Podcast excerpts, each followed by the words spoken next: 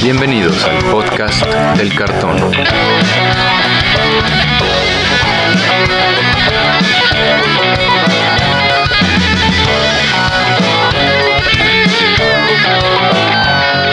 Arrancamos. ¿Qué tal amigos? Bienvenidos de nuevo al podcast del cartón, el podcast donde platicamos sobre todo lo que tiene que ver con el juego Magic the Gathering. Yo soy Andrés Rojas, también conocido como Chat, y me acompañan mis coanfitriones Antonio Teddy y Brian Romero. ¿Cómo están amigos? ¿Qué tal? Con muchos ánimos. ¿Qué tal muchachos, audiencia? Hola muchachos, pues yo bastante contento porque esta semana ya empezaron a salir las fechas para los primeros clasificatorios para los clasificatorios para el Pro Tour. Y pues muy feliz, ¿no? Como de, ver que empieza a regresar el Magic competitivo y también bastante emocionado por eh, la nueva expansión que viene ahorita de las calles de Nueva Capena, aunque hay algunos sentimientos encontrados por parte de algunos jugadores con ella. Ahí vamos a comentarlo poco a poco. Sin embargo, como dice Brian, estamos emocionados y como menciona, se han hecho varios, bueno, se han anunciado varios torneos más de los que pensábamos, ¿no? Hay como una emoción general del regresar a, jugar competitivo y sobre todo de jugar eh, en, persona, ¿no?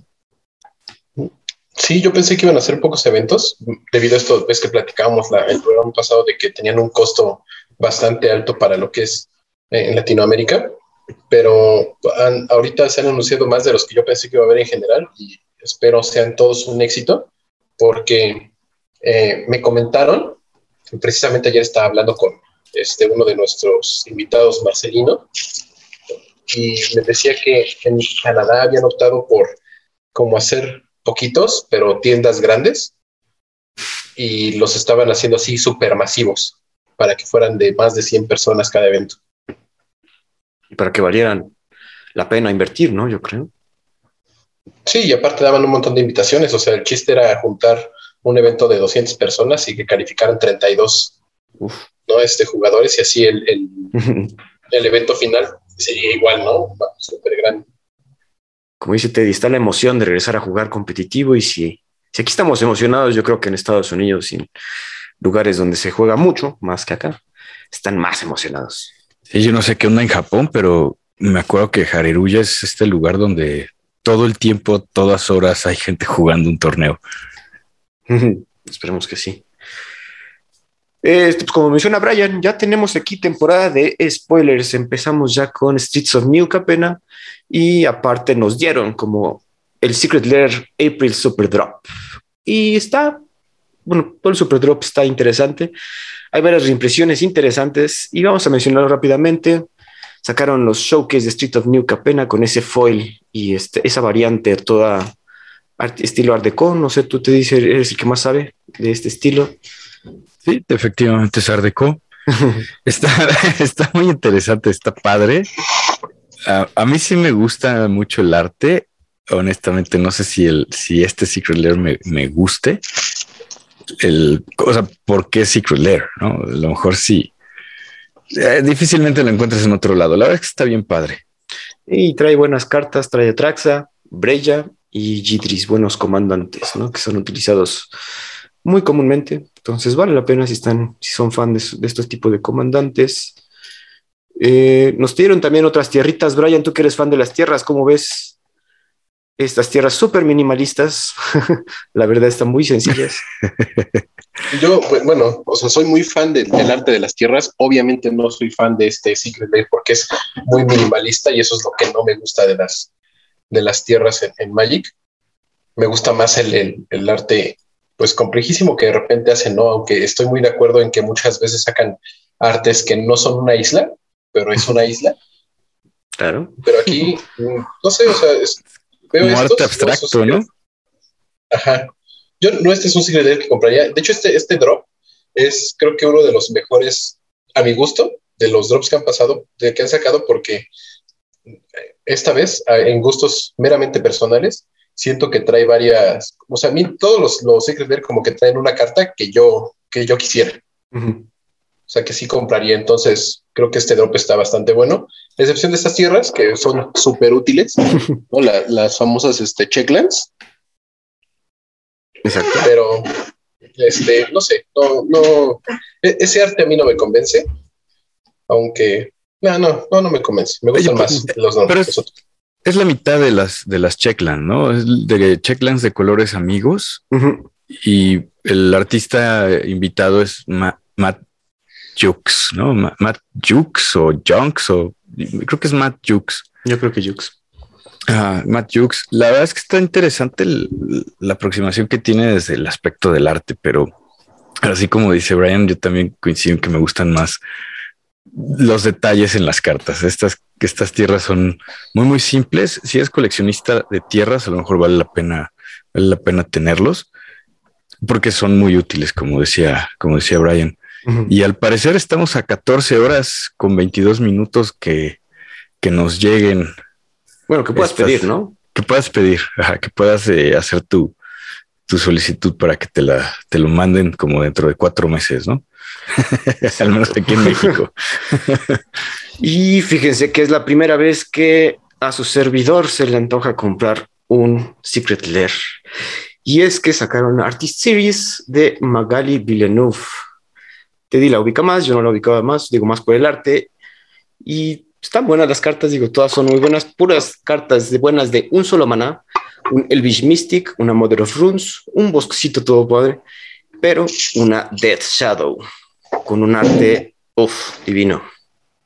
Te dieron justo en donde más te duele, ¿no? La verdad es que el arte de Magali Villeneuve es muy representativo, es muy bueno. Ella ha hecho varios Planeswalkers muy conocidos como Narset Partner of Bales, eh, Chandra Torch of Defiance, eh, Serra, la Serra la Benevolente, entre muchos otros. Incluso tiene una Liliana. La verdad es que la forma en la que ilustra, sobre todo mujeres, a mí me, me gusta mucho. El estilo que tiene ella es muy particular, lo, lo distingues fácilmente. Y coincido contigo, Chad, incluso la Mother of Rooms está bien diferente de otras Mother of Rooms, pero bien padre. El Dead Shadow sí está increíble, el Elvish Mystic, su arte es, a mí me gusta mucho. Es un artista de muy, muy buena, o sea, no, no sientes como que sea una artista que dibuje cartitas de Magic. No. no, se siente como una, una artista de galería Sí, sus cartas lo demuestran bastante. O sea, el Elvish Mystic, yo creo que es el, el mejor Elvish Mystic de la historia de Magic. Igual el Dead Shadow, el arte que, que tiene está. Bueno, la verdad, las cuatro cartas de este Secret Lair está increíble. O sea, solo por el puro arte creo que vale la pena. Son cartas eh, bastante buenas. O sea, digo, el bosque lo vas a estar usando ahí como tu tierra básica por si te hacen Pato Exile en cualquiera de tus decks. No, pero, o sea, no, está, está, está demasiado bueno. O sea, creo que este es uno eh, eh, creo que hay dos Secret Lairs demasiado buenos en, este lanzamiento. Uno es este, porque son cartas muy útiles que si van a, si las vas a estar usando en, algún, en distintos formatos. Y bueno, o sea, nada más como por el arte, o sea, hoy yo creo que esto es de las cartas más bonitas, ¿no? Que todo el mundo va a decir, ay, a ver, cuando te lo compres y lo estés jugando. Sí, sí, la verdad es que está increíble. Y bueno, este, añadiendo un poquito a lo que tú dices, es que sí, efectivamente, Magali Villeneuve trabaja como artista conceptual e ilustradora, pero para, no nada más para Magic, también para, trabaja para Lord of the Rings, para The Witcher, para Legends of the Five River, Warhammer, tiene cubiertas de libros y Dungeons and Dragons. La verdad es que sí es un artista muy, pues, ¿cómo decirlo? Con mucha ya con ya mucha trayectoria, muy, muy, muy buena. O sea, dibuja para cualquier, para todos los nerds. pues yo no me quiero el Dead Shadows, amigos. Es la nueva, bueno, es la única otra ilustración alternativa del Dead Shadow. Y aparte tiene ese toque como Elden Ring, recientemente el juego, si lo han estado jugando, tiene ese estilo de arte. Vamos a poner los links en los, en los comentarios o en la descripción del episodio para que también puedan verlo. Así valdría la pena.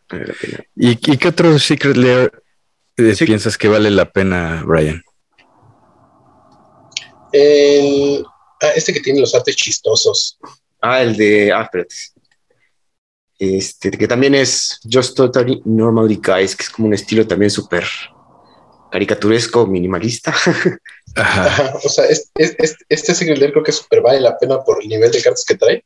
O sea, trae eh, un colector UF, Ofi, Off, Ufi. Eh, que salió en, el Modern Horizons original que le quita las habilidades a los artefactos, el terror de las mesas de Commander.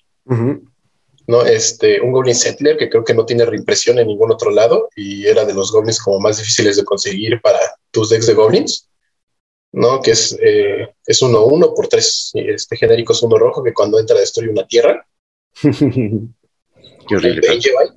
Un Benjavine que yo sufrí muchísimo por, por conseguir este, mis propios Benjavine y aquí te lo sacan también en este Secret con un arte que parece como un...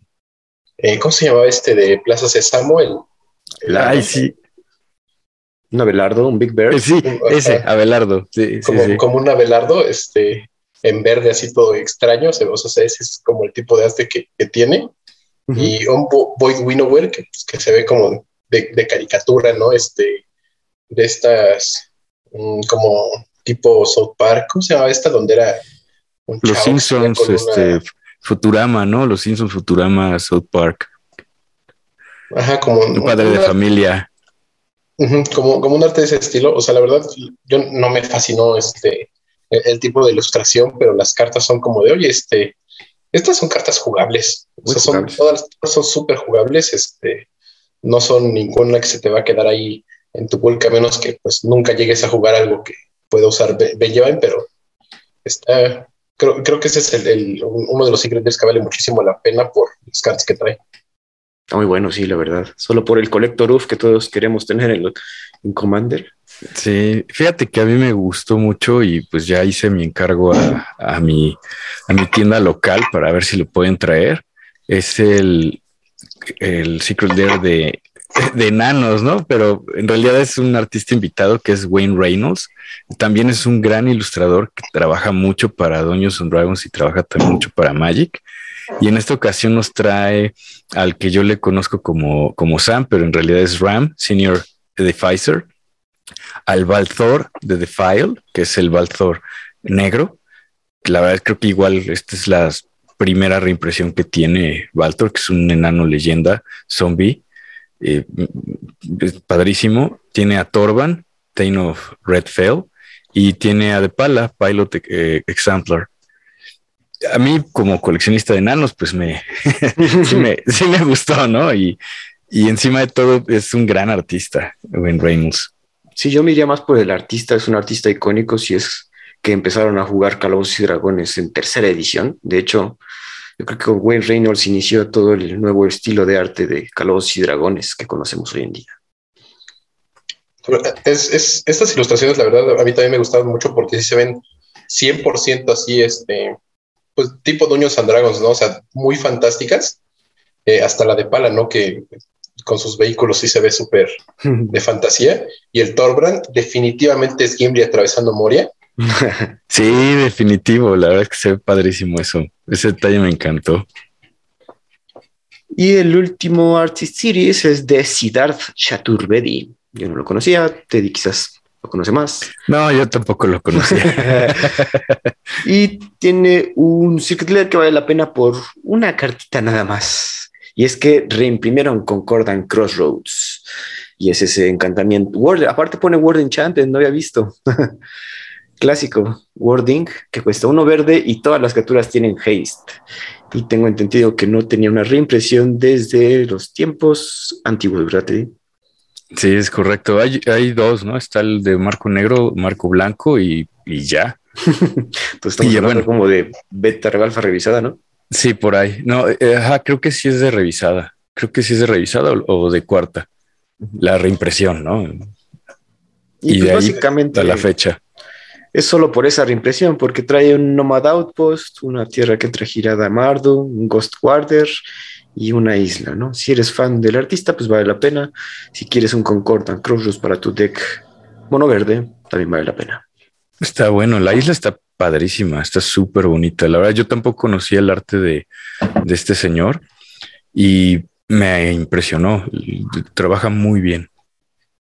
Yo la verdad, la isla me recordó mucho al último God of War. Al, último que salió, ¿no? no al que no ha salido. Este, y es, ese es el Concordan Crossroads, es, es, lo que más vale de, es lo único que vale de ahí a, mi gusto y la razón por la cual lo debes de comprar más porque va a ser su única impresión foil, ¿no? Entonces, si tu deck tiene, es todo foil y no le puedes meter con Cortan Crossroads porque no existía, pues ahora ya se lo puedes meter. Y eso de que traiga todavía World Enchantment, este, pues todavía existen, o sea, ya no imprimen los World Enchantment, hay una regla para los World Enchantment, pero sigue, siguen siendo parte del juego, ah. aunque a todo mundo se le olvidan. ¿No? Que tiene su regla especial los, los encantamientos globales. No, ni idea, no sabía. Ojo, se aprende. ¿No? Sí, más, más porque pues solamente los llegas a ver en Commander, por lo general. Claro. Pero este, pues sí, entonces la, lo tenían que imprimir de esa manera como Word Enchantment porque así sigue funcionando la carta. Correcto. Tiene sentido. es un gran detalle, ¿no? Como para la gente viejita como nosotros. Sí, a mí me sorprendió. sí, está padre eso. Esos serían todos los Secret Layers del April Super Drop. Pero tenemos spoilers, amigos. Eh, no sé si tienen ya ahorita con lo que hemos visto, Brian, Teddy, alguna idea de cómo pinta la expansión. Voy a aventurarme a decir que viene como muy poderosa, viene con, con, gran fuerza. Se me hace que es una expansión padre. Los artes, incluso los que no les gusta el art deco, les están dando cartas tradicionales muy interesantes, muy, muy padres, muy bonitas de ver. Tenemos aquí una mezcla de Planeswalkers bien rara, en mi opinión, pero a lo mejor Brian nos va a poder explicar qué onda con tanto Planeswalker. Y pues esas son mis primeras impresiones. Está, está interesante, está bien, viene, viene fuerte. Brian. Pues eh, el, año pasado, a estas alturas estaba saliendo Strixhaven, ¿no? más o menos. Y más o menos siento que estos son sets eh, medianos que son, son como que ciertas cartitas, nada más las únicas que, que van como moviendo el, formato. Digo, en Strixhaven tuvimos Expressive Iteration y ahorita, por ejemplo, hay una un común blanca que también me llamó muchísimo la atención y creo que va a estar bastante jugable. Eh, creo que eh, al, ser, un set que se enfoca también bastante en lo multicolor, está un poco complicado de, ver qué tanto se puede jugar más porque estamos en una época de un estándar, hablando puramente de estándar, por ejemplo, que no tenemos eh, Fetchlands, que no tenemos Shocklands, que las tiras multicolor es como un poco de complicado de armarlas porque tenemos los pathways, tenemos las eh, not so fastlands. Ah, las slowlands. Y así, ¿no? Entonces, eh, no, no, no, no, no, no hay algunas cartas que me terminen de convencer como de esta va a ser el, el Glory Bringer de, del formato, ¿no? El Ezekias Chariot o, o la Talia Guardian of Traven, ¿no? De, de esta expansión en lo que va del spoiler, ¿no? Eh, muy posible, seguramente me equivoqué, pero el, bueno, con, excepción de, el último peso que, se, sacaron que fue Nixilis, sí, sí siento que hay que, es, bueno, nada más en los siento que es la, única carta que han sacado que ahorita está moviendo las cabezas de todos los jugadores, ¿no? De ya pensando cómo lo van a, cómo van a explotar lo demás y es la única que veo que puede ser como definitoria en, en, otros formatos y que puede cambiar este, el metajuego. Yo también estoy de acuerdo. Creo que Obnixilis, el adversario, viene muy, es de las cartas que hasta ahorita han spoileado que está muy buena. Y si quieres, comenzamos con esa carta, como dices, te di con los Placewalkers.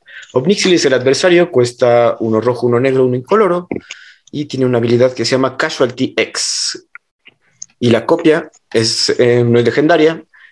Ya hablamos de Casualty, creo que la semana pasada hablamos, ¿no? Pero ahorita lo comentamos. No, no, no lo comentamos, porque incluso cuando yo estaba viendo esto dije, ¿qué diablos es eso de Casualty? cuando lo explique Chad, va a ser todo el sentido la palabra Casualty.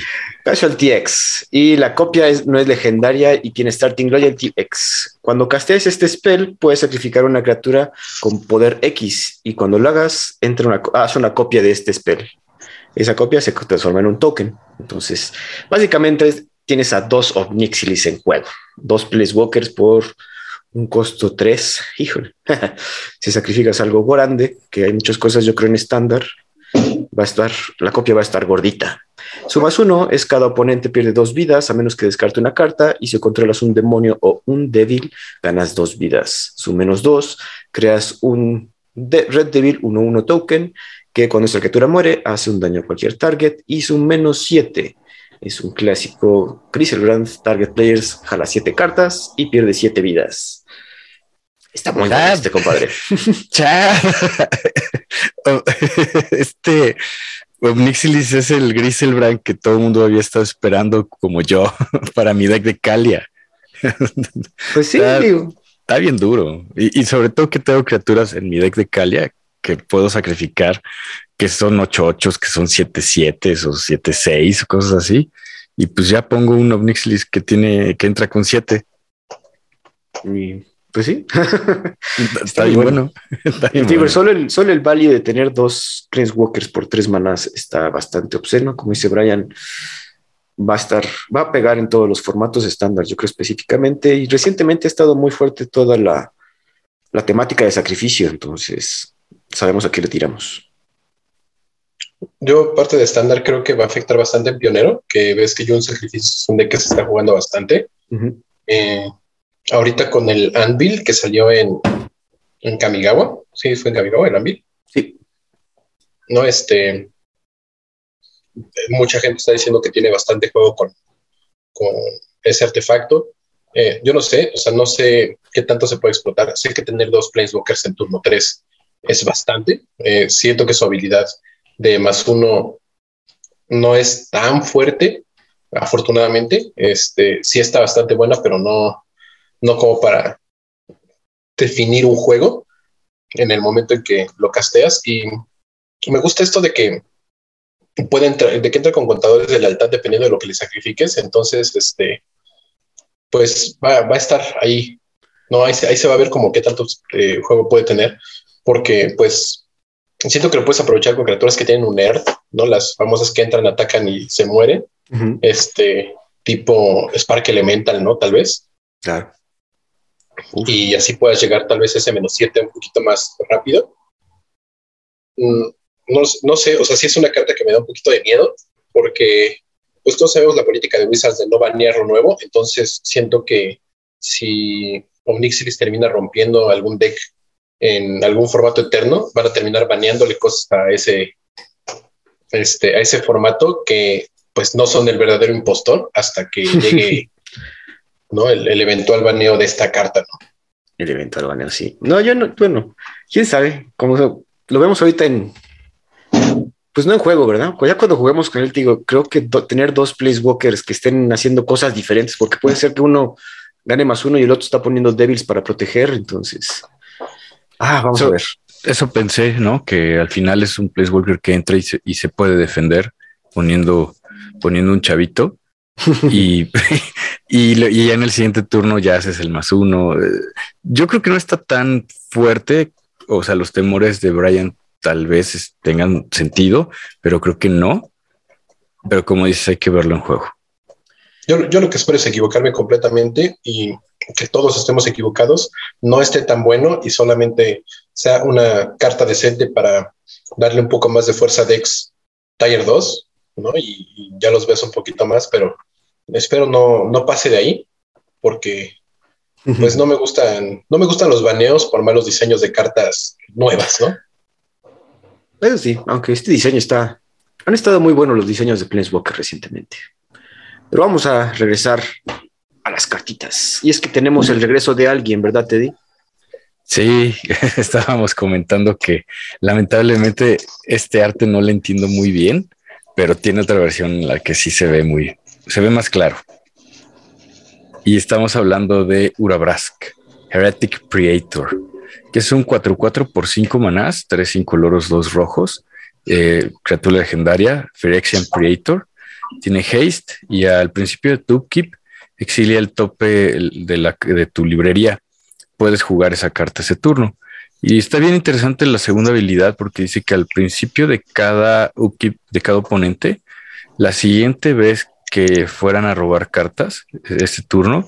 En lugar de eso, ellos exilian el tope de, su librería y pueden jugar, eh, pueden jugarle ese turno. Básicamente le está sustituyendo el robo del turno.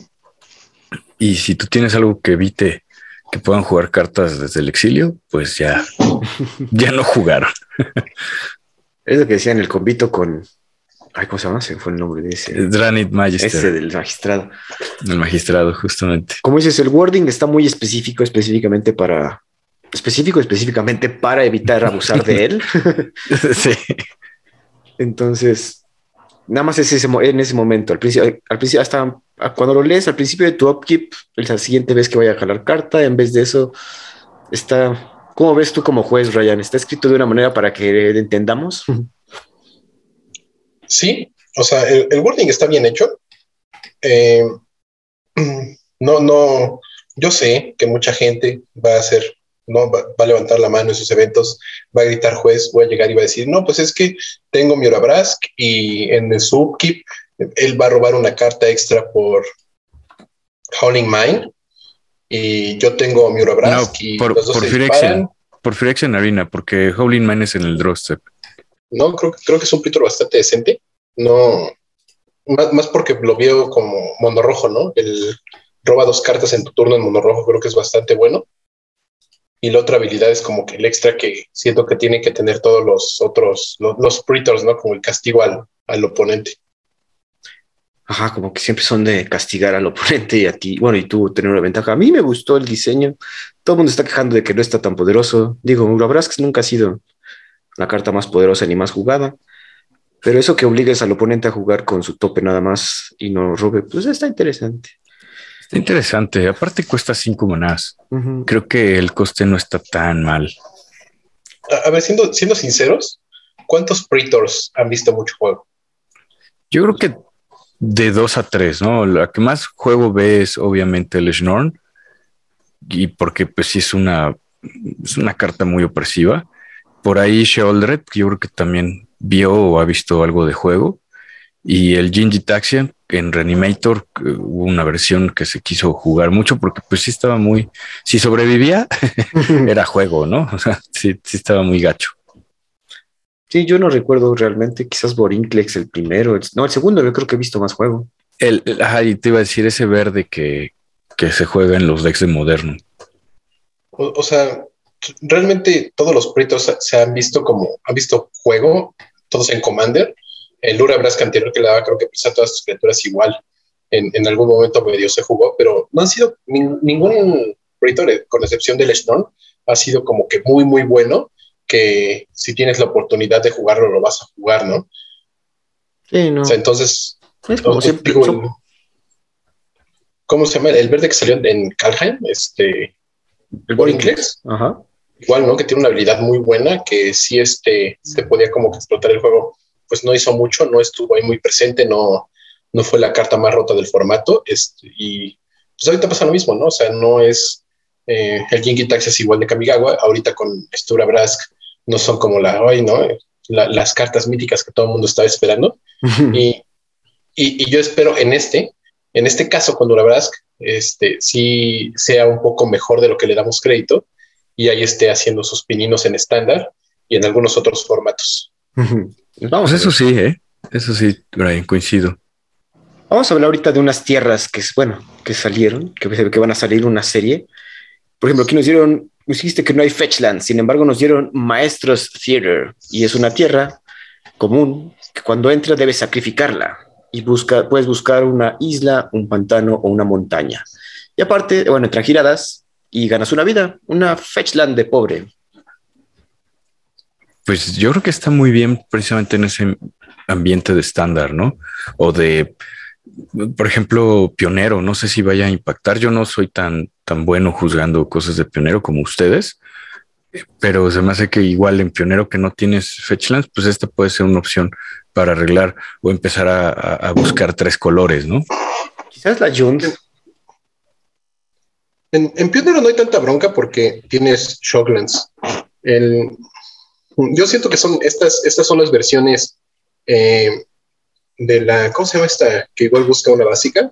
panoramas, Evolving Wilds o Terramorphic Expanse. Ajá, o sea, estas son la versión eh, arena friendly. Y digo arena friendly porque luego bajas tu este, Evolving Wilds y en lo que le pasas prioridad a, cada, a tu oponente con su Evolving Wilds enfrente hay unos 20 segundos decidiendo si sí o no la va a tronar. Entonces, esta entra y se va. ¿no? Hace que sea un poquito más, más amigable para arena. No, que busques nada más tres y ganes, o sea, que ganes una vida está chido. Que busques nada más básicas está bien, pero no, no son las cartas que van a cambiar nada. No están, están chidas para limitado, están mm, este, entre decentes y malas para Pauper y pues están, o sea, es, es una... Existen. o sea, está ahí, o sea, es un, es, es un extra, pero la verdad no, o sea, es, no, es, no es una fecha. Bueno, sí es una fecha porque sí busca, pero no es una fecha. Según yo, es la versión mejorada de los panoramas, ¿no? Que cuando los shards nos dieron los panoramas, que buscaban igual de tres cartas, bueno, tres tipos de tierra.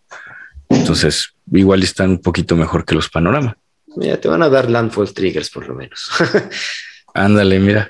Otro ciclo de tierras que ahorita nos van a imprimir son las como Horizon Lands. bueno, que nosotros conocemos como Horizon Lands de pobres. Por ejemplo, Botanical Plaza, una tierra que entra girada, te da mana verde o blanco, le pagas cuatro manas, o sea, dos incoloros verde y blanco, la sacrificas, la giras y jalas una carta.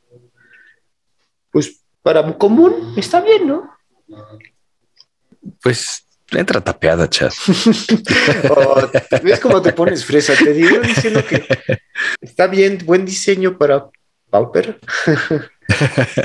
es que yo tampoco juego mucho Pauper. La verdad, te voy a ser honesto. La vi y dije, eh, está interesante, no está mal. No sé dónde, dónde va a haber juego, ¿no? Pero no está mala. Como dice Brian, a lo mejor en limitado están muy buenas, ¿no?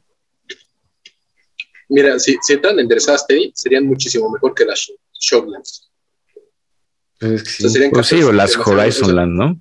No, estarían mejor que las. ¿Cómo se llaman estas? Este, las tierras eh, que salieron, las Battlelands, las de Battlebond. Ajá. Ajá. Bondlands, ¿no? Ajá, no, no, sé, no sé cómo les digan, pero estarían mejor que esas tierras y esas son raras, ¿no? Entonces, no, desde ahí no puede ser, no, no pueden entrar enderezadas. La otra, creo que es un, creo que las tierras comunes han ido mejorando bastante en su diseño y están muy chidas. O sea, esta está muy buena en el limitado que normalmente dices, ay, pues voy a jugar dos colores, no tengo dobles costos, no necesito estar jugando ninguna de estas tierras que en si me da dos. Ahorita es como de, pues sí lo voy a jugar porque juego largo es robar una carta. Y robar una carta en Magic es algo muy fuerte. Aún en Pauper. Mira. Eh, Brian me pidió poner esta carta porque está muy chistosa. Se llama Exotic Pets, un instant que cuesta uno azul, uno blanco, uno incoloro y creas dos pescaditos azules tokens. Con esta criatura no puede bloquear, obviamente es un pescado. Y no, no puede ser bloqueada, ¿no? Ah, This creature can't be blocked. Ah, sí, cierto, no puede ser No puede ser bloqueada. Y luego, then for each kind of counter, por cada tipo de contador que tengas en tus criaturas, pones uno en cualquiera de estos dos pececitos. Brian, ¿por qué esta carta? Pones uno de cada, de cada tipo de contador que tengas. Ajá. O sea, está, está interesante.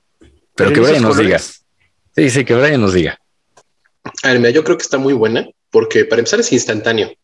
O sea, es un instantáneo que te pone dos criaturas por tres manas. Sí, no es Rise de Alarm, pero tiene, o sea, el, siempre que sacan una carta que no es Rise de Alarm, pues esperas que sea mejor que Rise de Alarm si está más carta, si está más cara, ¿no?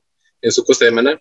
Y en este caso, o sea, si tienes una criatura 1-1 con un contador más uno más uno encima que jugaste segundo, primero, segundo turno, este, puedes bajar esto si vas a tener un token 2-2 y un 1-1, ¿no? Que no pueden ser bloqueados. Y, y es, se me hace muy importante esto porque hay una carta que se llama Winota. sí. Que se aprovecha de criaturas que no son humanos y tú vas a poder atacar con tus pececitos imbloqueables, vas a hacer ese daño, vas a hacer dos triggers de Winota y tu oponente al no poderlos bloquear tiene que gastarse sus removals ahí porque si no va a seguir triggerando tu Winota.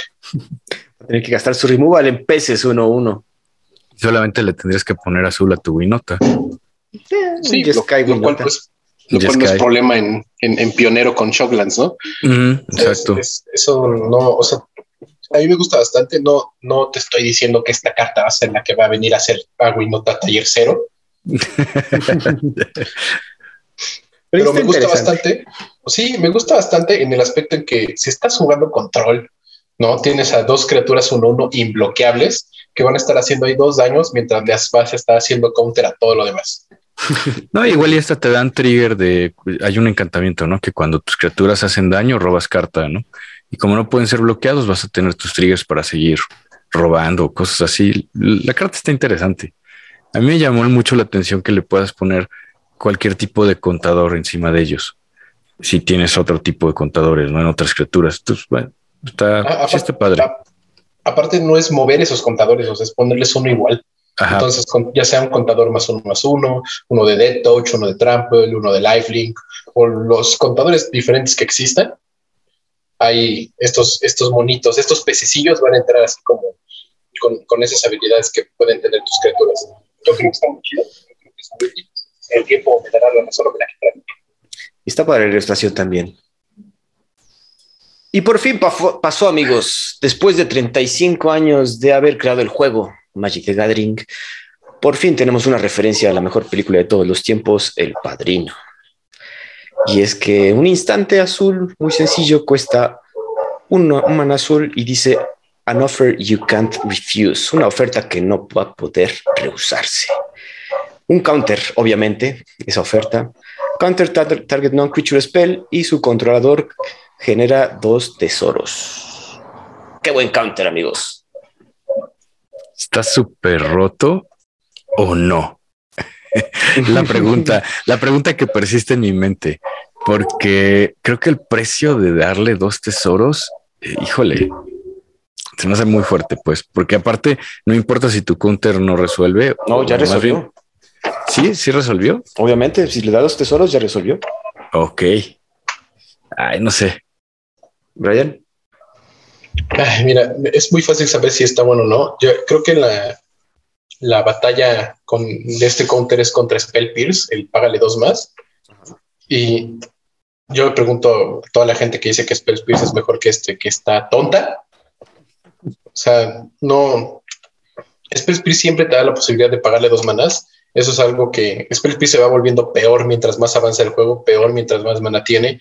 Se vuelve peor en formatos como Commander, donde hay un millón de rocas, ¿no? Que te dan un millón de mana por un mana o cero manas.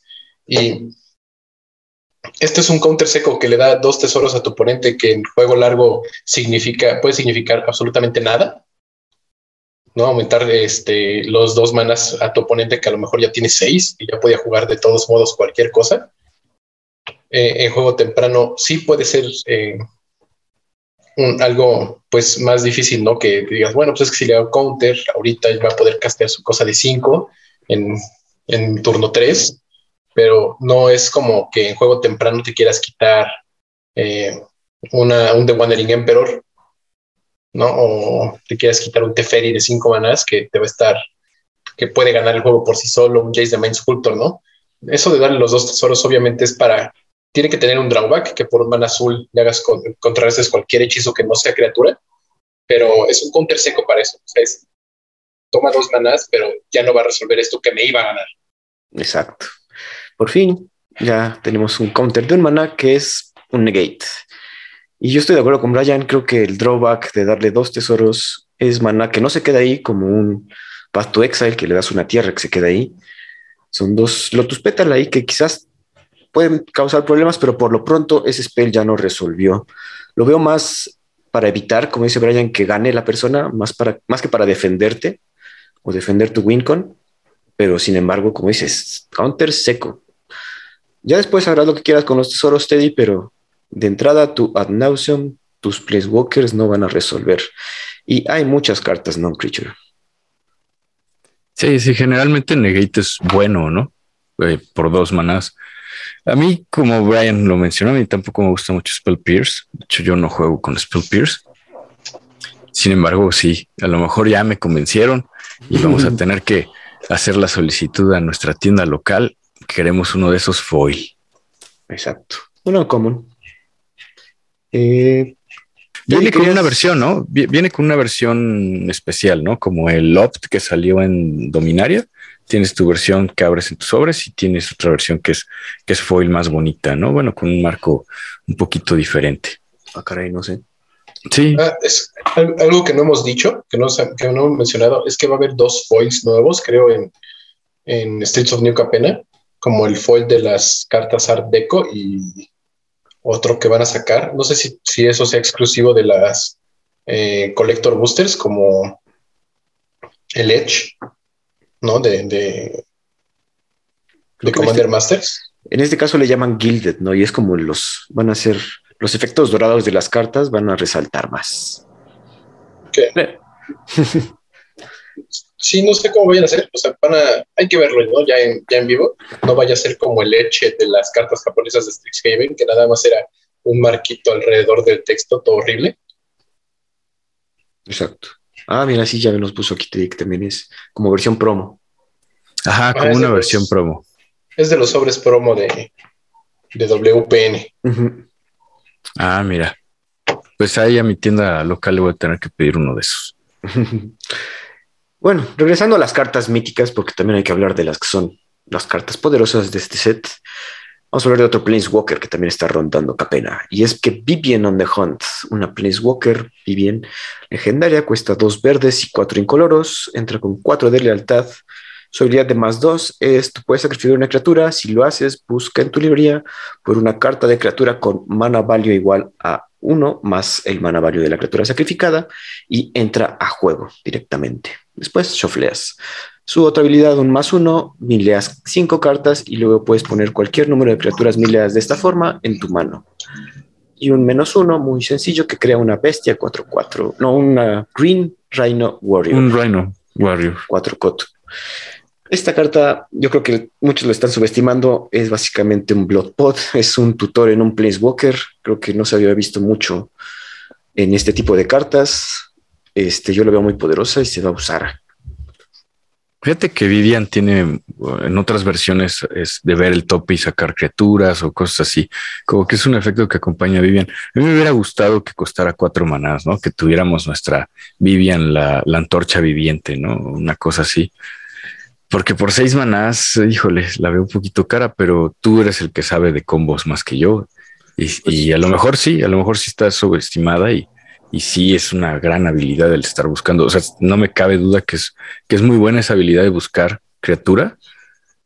lo que no me gustó fue el coste. Es otro, es otro building pot completamente, porque también tiene el mismo compo de sacrificas una criatura de tres, vas por Felidar Guardian, entra Felidar Guardian, blinkea Vivian, vuelves a activar, sacrificas el Felidar Guardian, vas por Karmic Guide, Karmic Guide revive al Felidar Guardian, blinkea Vivian, sacrificas al Karmic Guide, vas por Kiki Jiki y combo. Ya, ya te caché. Ok. a lo mejor es un poquito más lento, pero es tener otro recurso más para poder. Saludos al eh, buen Manuel. Él tiene un Bloodpod muy poderoso en Commander y yo creo que debería ser buscarle este espacio a esta Walker. Brian, ¿cómo ves? Yo lo veo full, como tú dices, o sea, es una pieza de combo yo estoy bastante triste porque siento que Vivian es la, la Planeswalker que ya debería estar completada. Ya debería ser pirexiana. No. no, es, uno de esos Planeswalkers que quiero ver, que quiero ver este convertidos a Pirexia. Hay muchos que quiero verlos así. Vivian es uno de ellos. Eh, siento que, pues, como, como es un personaje que no, que busca como un nuevo mundo donde encajar, ahí estás, para ti, Pirexia, bienvenida. ¿No? Y como, como, como solitario, no, no me fascina, no se me hace muy fuerte. Que cueste seis manas es un drawback bastante grande. No, eh, afortunadamente no cuesta cuatro porque sí, creo que sería demasiado bueno si costara cuatro manas, porque tendrías un Planeswalker eh, con cuatro contadores de verdad que te pondría un rinoceronte 4-4 en un turno, cuatro turnos anteriores. Claro. Entonces sí, me, gusta su diseño, me gusta todo lo que hace. Eh, no, no se me hace la carta muy fuerte para eh, Modern pionero estándar. Tal vez tengáis sus, este, en Modern haya muchos yanqueros, ¿no? Que quieran jugarlo con, el este que, te, pagas uno rojo y pones un Planeswalker y lo sacrificas al final del turno. Ajá, eso decían también. No este para precisamente hacer lo que tú decías de buscar tu combo Kiki Yiki Felidar Guardian. Pero mm, mm, no, no, sé, me gusta mucho para Commander. Para Commander sí es una adhesión directa a todos los decks que tengan verde, porque eso de estar buscando una criatura que cueste más, desde Birthing Pod lo hemos visto que es muy bueno. Está muy buena, yo digo. Eh, amigos, ¿cuál, ¿qué otra cartita quieren hablar? Pues ya que estamos en Planeswalkers, podríamos ver a, a Elspeth resplandeciente, ¿no? Coméntanos. Pues eh, Elspeth Resplendent, Resplendent, ajá, cuesta cinco manás, dos blancos, tres incoloros y entra con cinco contadores de lealtad. Un Planeswalker legendario Elspeth. Y tiene tres habilidades. El más uno es que eliges hasta una criatura objetivo y le pones un contador más uno más uno. Y dice, y un contador que puedes elegir entre Flying, First Strike, Lifelink o Vigilance en, esa criatura. Luego el menos tres dice que ves eh, siete cartas del tope de tu librería. Puedes poner un permanente con mana value de tres o menos entre esas siete cartas que viste en el battlefield. Y esa, esa permanente entra con un contador de escudo, a shield counter on it. Y pones el resto de tu librería eh, en el bottom de tu librería en, un orden aleatorio. Y el menos 7 está padre porque pones cinco ángeles blancos eh, con volar 3-3. Son cinco criaturas ángeles voladoras 3-3 en juego con su menos 7. Chao, Brian. Pues estamos en la época de, de Wandering Emperor. Entonces, es que también es eso. Todos los, este, todos los Planeswalkers blancos después de The Wandering Emperor se van a ver muy mal. Y pues no se me hace la, la, gran cosa. Me gusta esto de que ponga varios contadores distintos, más cuando tienes cartas como los pececitos. Ajá, exacto. ¿No? pero este. pero pues no, o sea, su, su ultimate de poner cinco ángeles 3-3 eh, que realmente es algo que no puede ser, ya no es tan definitorio en, Magic porque puedes poner un montón de tokens como, como Sorcery, ¿no? Para ya ganar un juego y avisarte con turnos de antelaciones, nada más preparar al oponente para que tenga un removal masivo contra ellos, ¿no? Eh, la, carta sí me gusta nada más por el arte. Está el eh, del Gran Gatsby, se ve bastante chida. va a ser una carta. Va a ser una gran carta una gran carta muy socorrida en su versión foil, me imagino, de las que pueden estar muy baratas, pero no va a haber porque va a haber miles de personas que la van a tener ahí añejándose para siempre en sus carpetas. Puede ser, sí. Pero este se me hace decente. Es una bombota, obviamente, en limitado. Es de los mejores cartas que puedes abrir en limitado. Pero mm, en, en, cuanto a power level, creo que está muy bien. Para, pues, porque no está rota, ¿no? No habíamos comentado esto, pero eso del shield counter también es nuevo. Eh, tengo entendido que el shield counter es si, el permanente va a ser destruido, en vez de eso quita el counter y no muere. Sí, eh, funciona como una especie de totem armor. Ajá. Pero no nada más te pide si fuera a ser destruido, sino también si se le hace daño. entonces, si tú tienes una criatura 5-5 y le hacen un daño, se le quita ese escudo. Ah, eh, que no sea una, una muchísimo mejor totem mármol. Está bueno, sí, no. Me hace ruido. Una carta que yo sí quería comentar y que a mí me gustó mucho. El boxeador. Jaxis, de Troublemaker. Una criatura legendaria, humano warrior, cuesta uno rojo y cuatro incoloros. Dos, tres y tiene la habilidad de que le pagas uno rojo, lo giras, descartas carta y creas un token que es una copia de otra criatura que tú controlas. Esa copia gana haste y tiene cuando esta criatura muera, robas una carta y sacrifica esta, este token al principio de tu end step. Actívalo solo como sorcery. Igualmente tiene una de las nuevas habilidades que se llama Blitz.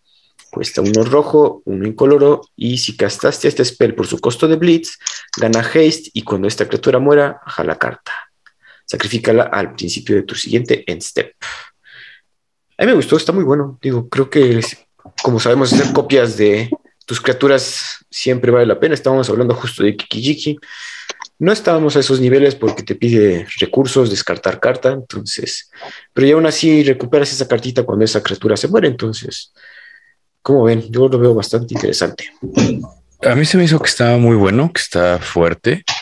Eh, que sea 2-3, híjole, me hubiera gustado que por cuatro manas fuera 3-3, ¿no? O 3-2 en el peor de los casos. Y bien dices, ¿no? El estar, el tirarle una carta en rojo, eh, como que tampoco me encanta. Pero siendo honestos, está bien bueno. O sea, está, la verdad es que sí está, está muy rudo. Yo lo veo bien. Brian. No, yo veo que se muere con Lightning Bolt y es basura. ok. No, no, la verdad es que está muy chida la carta. Creo que tiene muchas posibilidades de combo. Eh, eso de descartar una carta y poner una copia de tu criatura más fuerte que tengas en campo y atacar con ella, se me hace muy, muy útil. Muy, muy, muy, muy útil. Más en, en combinaciones con rojo que por lo general se quedan rápidamente sin mano. Eh, eso de que, pues ya, o que no necesitan tantas tierras. Es como de, ah, pues mi tierra se vuelve un, efecto de copiar mi, una criatura mía y al final termina robando otra carta, ¿no? Entonces sí. Digo, y podemos, ahorita lo que estaba pensando también es, digamos, pagas su costo de Blitz, él llega, activas la habilidad, creas la, el token de la criatura que más te conviene, al final van a, vas a perder las dos criaturas, pero recuperas dos cartas. Sí, como que es una manera de estarle dando ese robo que le falta al rojo aunque aquí como que es muy justo, ¿no? Porque es un dos por dos, o sea, no, no, no ganas más, mm. pero sí está bien interesante eso, que tenga blitz, que puedas descartarle. Eh, ah, yo lo veo, yo lo veo bueno. Semi haste. A mí, a mí me late esa habilidad de blitz, creo que va a estar bastante explotada. Y esa, esa, yo quiero hablar precisamente de esa carta chat que está señalando en este momento. La audiencia no la puede ver, pero creo que es una de las mejores uncommons que han sacado para la gente como nuestro amigo Teddy. Sí, yo coincido, coincido contigo. Comenta, Adelante. Brian, ¿qué hace? Adelante, Brian. Se llama Mage Attendant, es una criatura gato pícaro. Ok. Rogue, es bribón, ¿no? En, Magic. Sí, pícaro, bribón. No, este cuesta uno blanco, dos genéricos, es una 3-2, pero, pero, cuando entra en juego, creas una criatura 1-1 azul, mago, que tiene la habilidad de pagarle un, genérico, sacrificarlo y hacer y contrarrestar un hechizo que no sea de criatura, a menos que, que su controlador pague uno.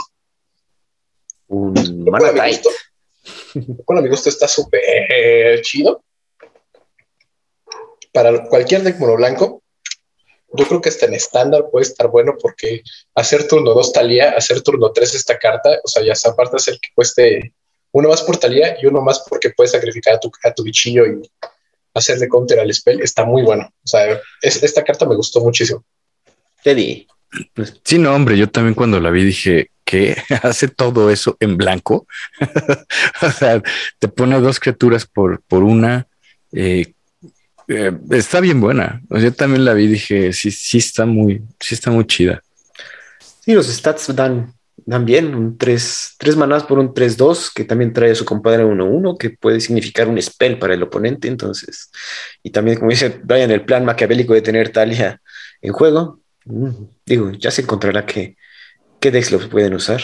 Pero un mana tight te, te dieron el Sí, el mana tight o, Force en, en, el caso es Force Spike porque el, el mago es azul.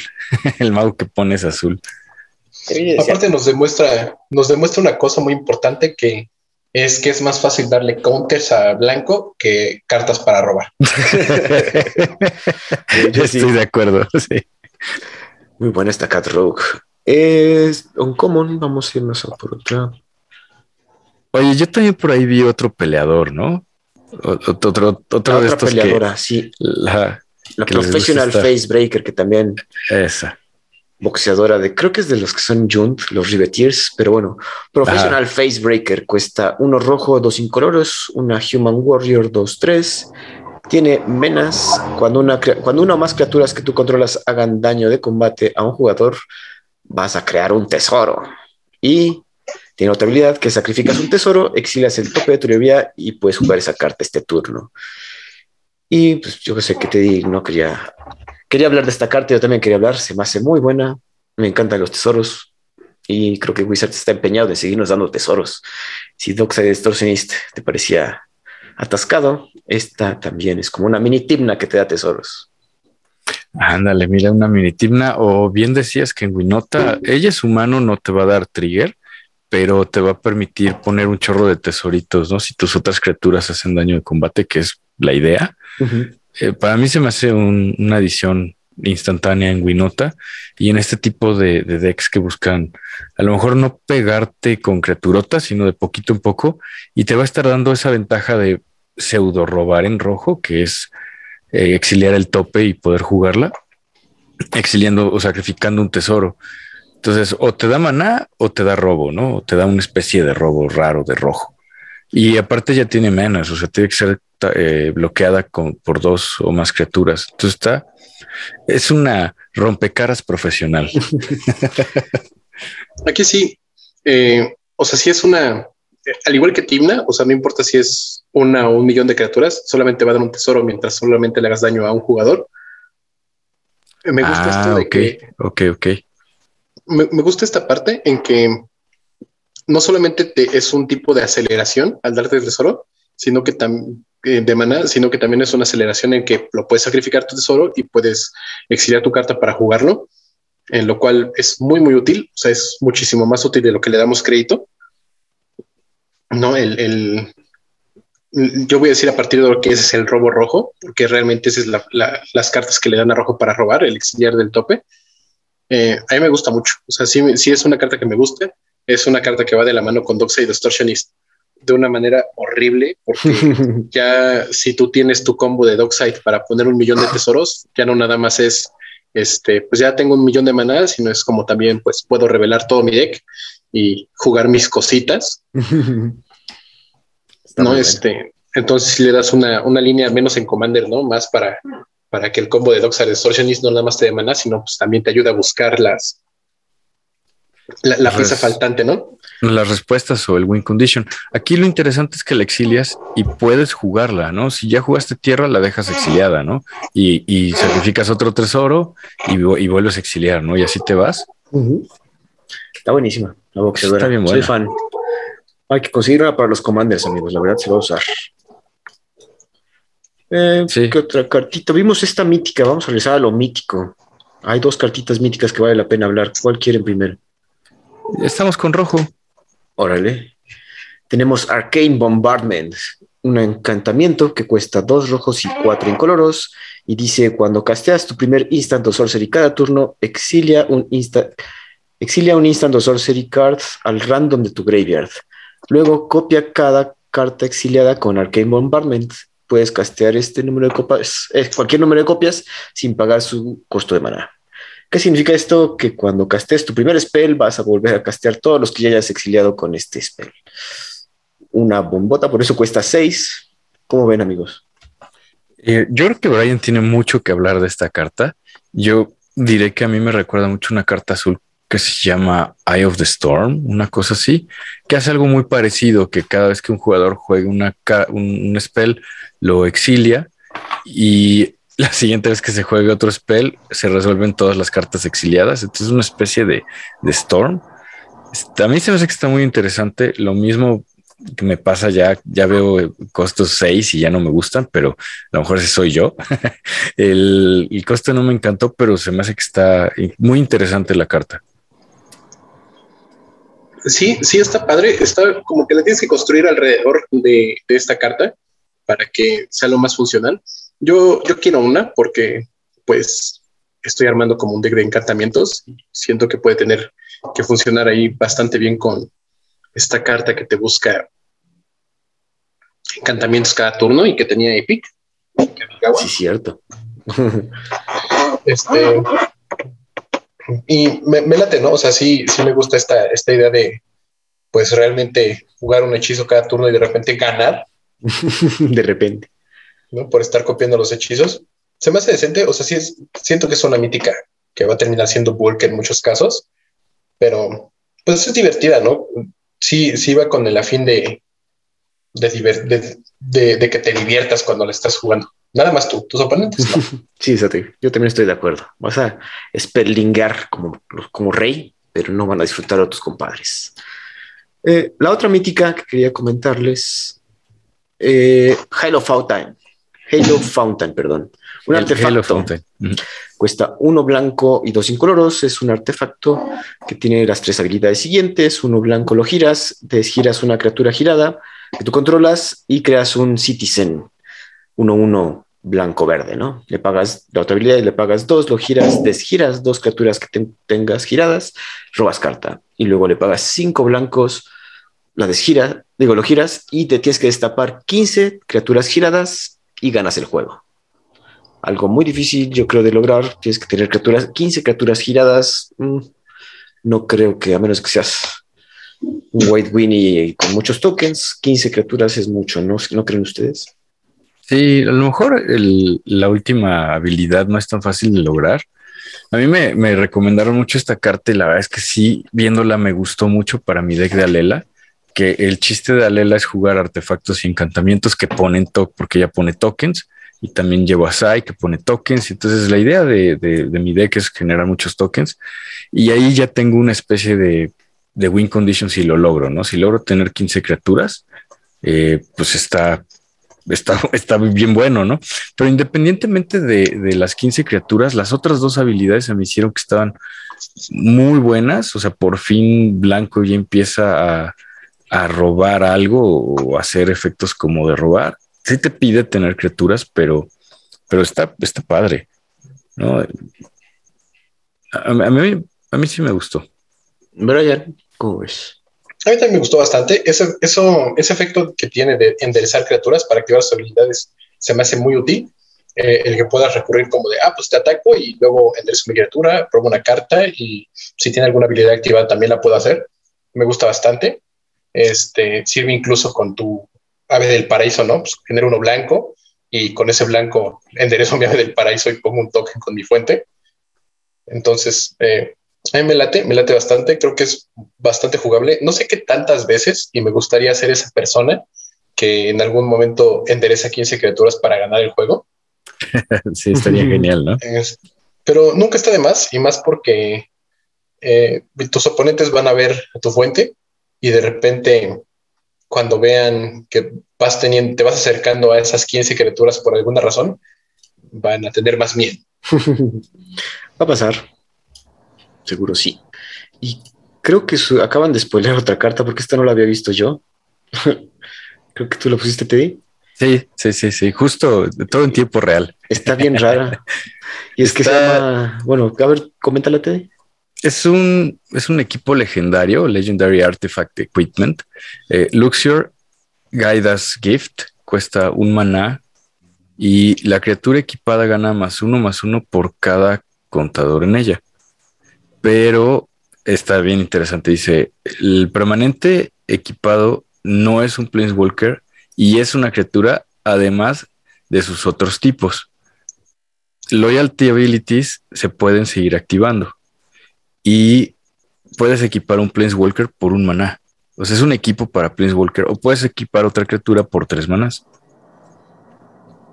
Me, sí, sí, sí me, quedé, me quedé así de wow. es que imagínate, como decíamos, se la pones aquí al Omnixilis. Ajá. Y pues si tu copia es. Tiene siete contadores, tiene más siete más siete. Y puedes seguir activando sus habilidades. Wow. Ok. O sea, wow. Eso está, está increíble.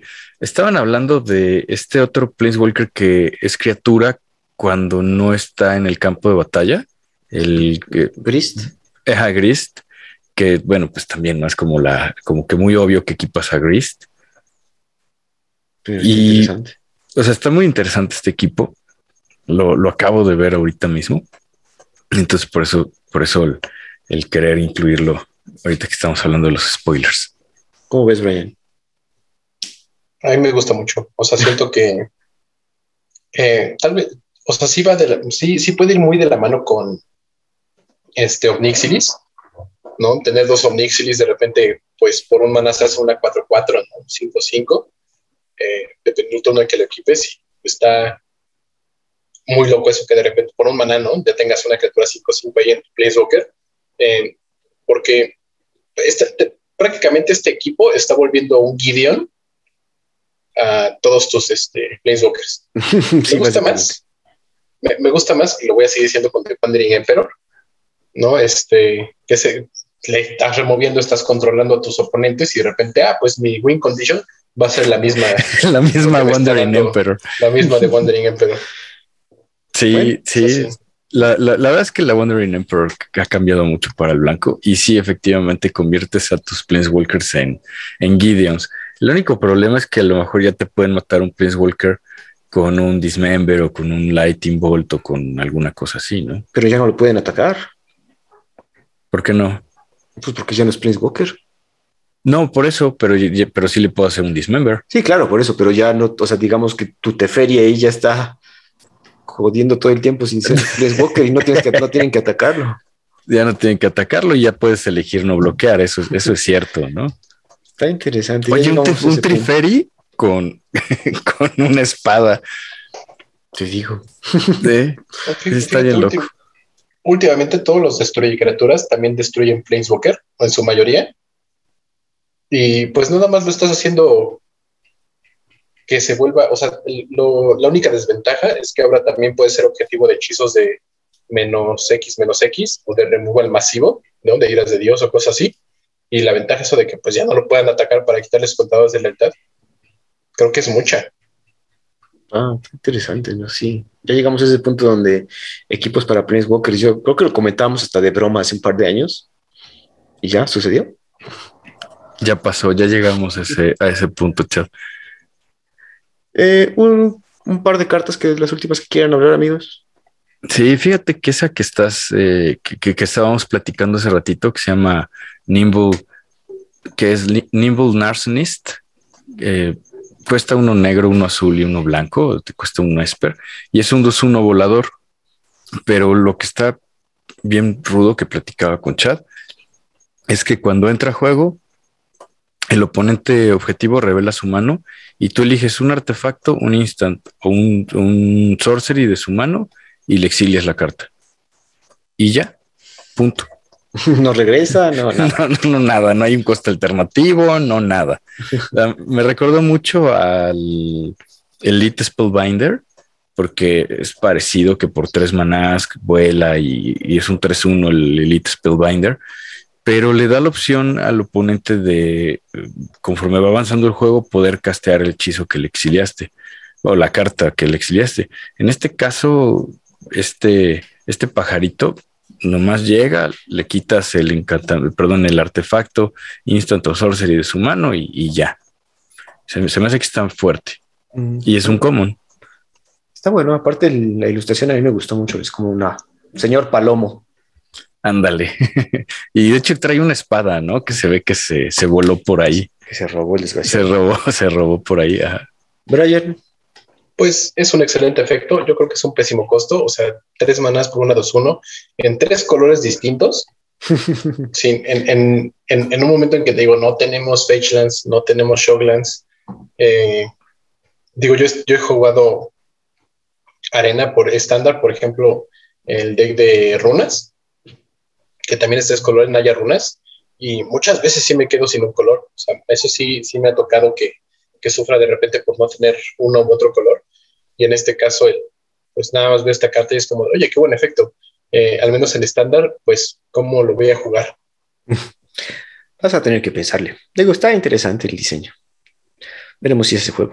Yo, la última carta que quería comentarles, amigos, es una carta que tiene 11 variantes y se llama Gala Greeters. Los que te están invitando a la gala, los que te saludan cuando llegas a la gala. Cuesta uno verde, uno incoloro, un Elf Druid y tiene Alliance. Cuando otra criatura entra al battlefield bajo tu control, puedes escoger uno que no se haya escogido este turno. Un más uno más uno, se le pone un contador más uno más uno a los Gala Greeters, crea un token girado o ganas dos vidas. Y la carta está interesante, yo nomás quería hacer recalcar eso, que hay 11 variantes, porque cada, creo que por cada idioma que hayan impreso este set, tiene su propia variante, tiene su variante en español, tiene su variante brasileña, su variante japonesa, cada una con arte distinto. Órale, eso no lo sabía. La carta está interesante, es un 1 uno, por dos. Está padre. pero no sabía que tuviera tantas variantes.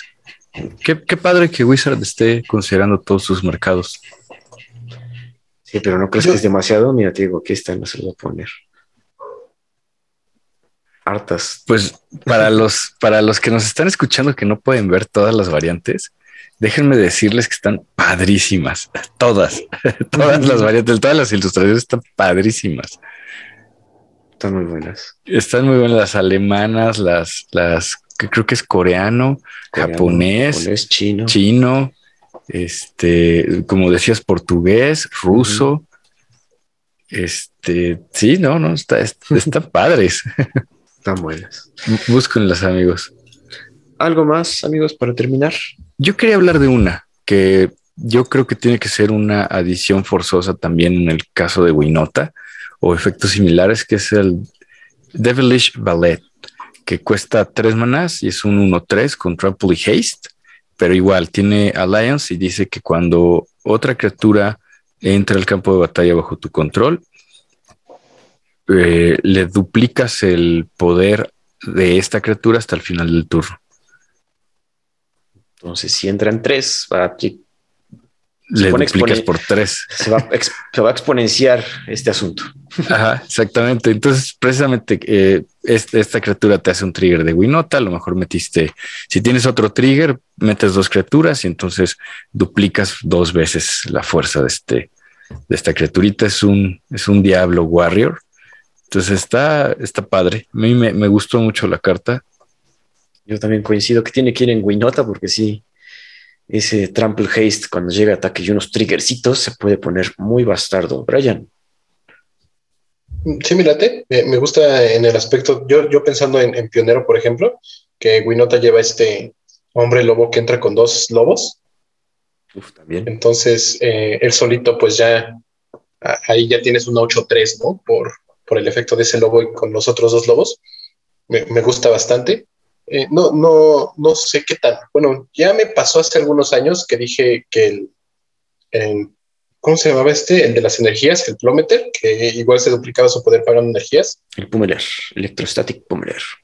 Ajá, el Electrostatic Pummeler, eh, que yo dije, no, pues no está tan chido y de repente ya tenía un deck que te ganaba en un turno por lo mismo.